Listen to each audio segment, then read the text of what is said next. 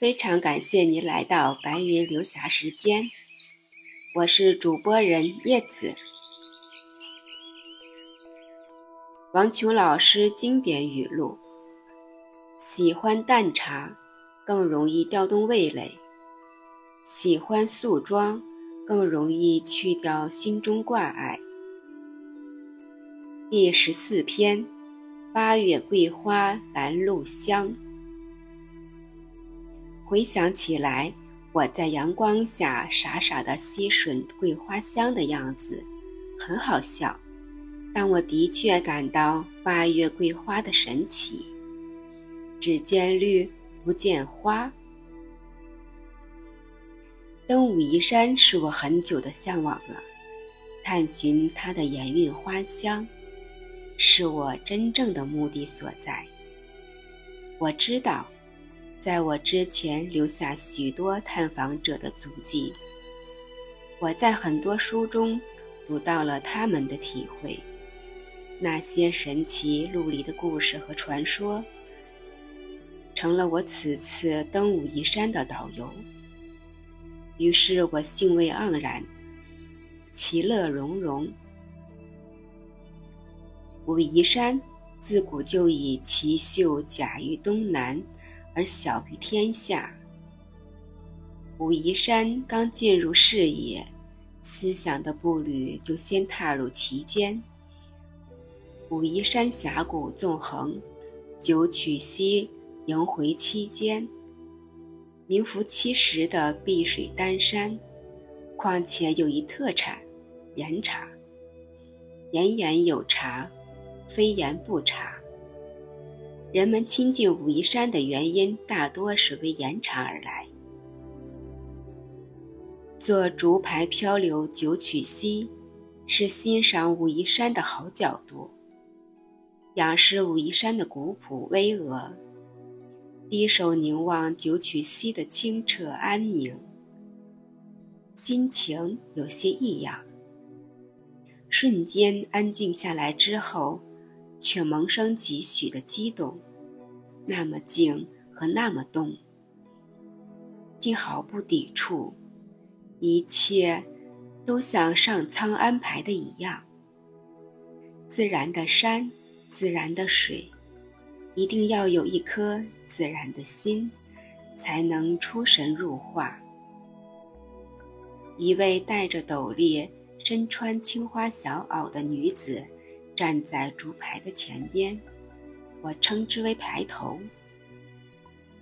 他个子不高，小巧而且结实，清秀的面庞由于沉静更添一丝魅力。他的笑淡淡的，甜甜的，美得一点造作的东西都没有，很纯。他放牌的动作娴熟。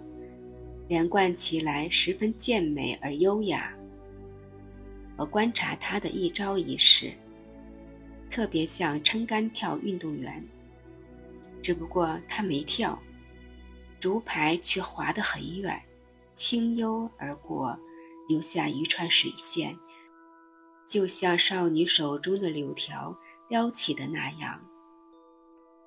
我有一种与他攀谈的欲望，但我想。交谈的话语不能多，太多的语言容易破坏些什么。他是中专毕业，而且是专修竹华。我有些惊讶，放竹牌还要专门去学。我想这一定是武夷山的需要。他的那份清纯和安静，一定也是在武夷山修来的吧。沿着九曲溪顺流而下，水流轻柔和缓，竹排只是到了转弯处，才有急促的感觉。很少听得见溪水哗哗的作响声。青山，碧水，佳人，我在画中穿行。突然，我被一种奇妙的香唤醒了。那是一种悠远的香，回想起来，我在阳光下傻傻的吸吮香气的样子很好笑。看起来有些夸张。那是一种怎样的芬芳呢？鼻翼因为香气而翕动，眼睛由于香气而亮了起来，耳朵也随之生动，有一种听香的感觉。有趣的是，这种香气竟传到了舌尖上的味蕾，甜津津的。思索良久，那真是一种贴心的香。八月桂花拦路香。竹排后面的船工操着一口乡音，在解释着我的疑惑，又好像是在唱。哦，太准确了！好一个拦路桂花香！我一直在寻访着芳韵。这么意外而这么神奇的簇拥着我，我开始回忆这种神香。十几年前，也是在这个时节去北京颐和园，刚一进门，迎面扑来的就是这桂花香，但没有这么浓郁厚重。当时我找到桂花树，兴奋地留个影。那只是为这香气做个纪念。可回到家里看照片，只见绿不见花，有些怅然。星转斗移，当时的情景随着照片色彩的暗淡而陈旧了。只是花香的记忆总也抹不掉。这花香让喜欢朴素的我。又多了几分做女人的美好。今天又闻桂花香，这么饱满，这么陶醉，就仿佛知己相逢，密友团聚，一份久违了的感觉。浓醉今言胜朝朝。这武夷山中，九曲溪旁，飘过的桂花香。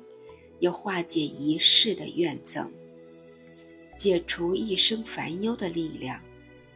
我放眼去寻桂花树，顺着船工手指的方向望去，有三五成簇，还有散散点点的，依旧还是只见绿不见花。然而这花香，柔则浓厚，轻则高远。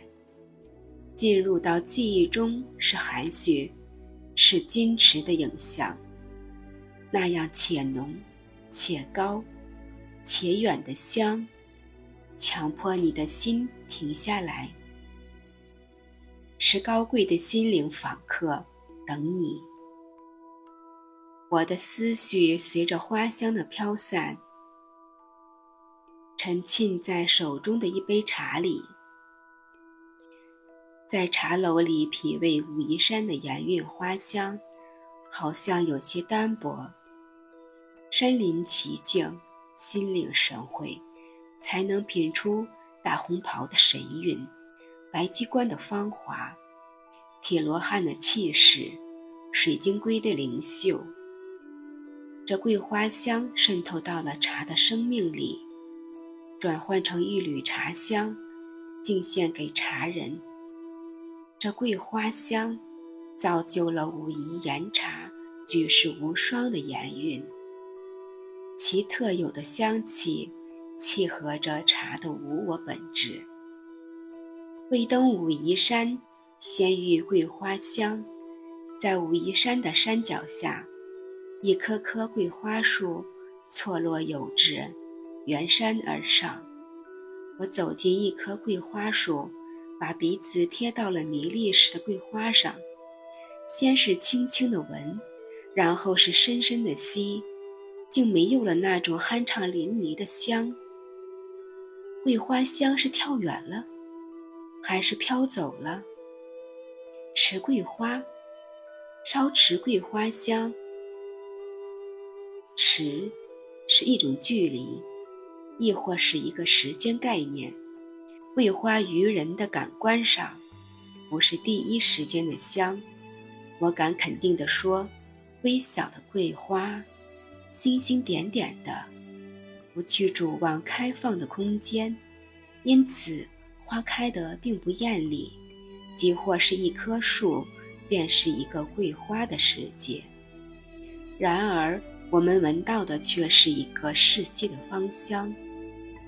桂花树不很高，聚合的花蕾及花，每一个每一个都很殷实。武夷山的确不很高，山不在高，有仙则灵。武夷山的仙，出自何处？灵生于何方？我想每个接近武夷山的人，都会有各自不同的断定。这里山清水秀，人美，茶韵，花香。这桂花香，让我忘不了武夷山。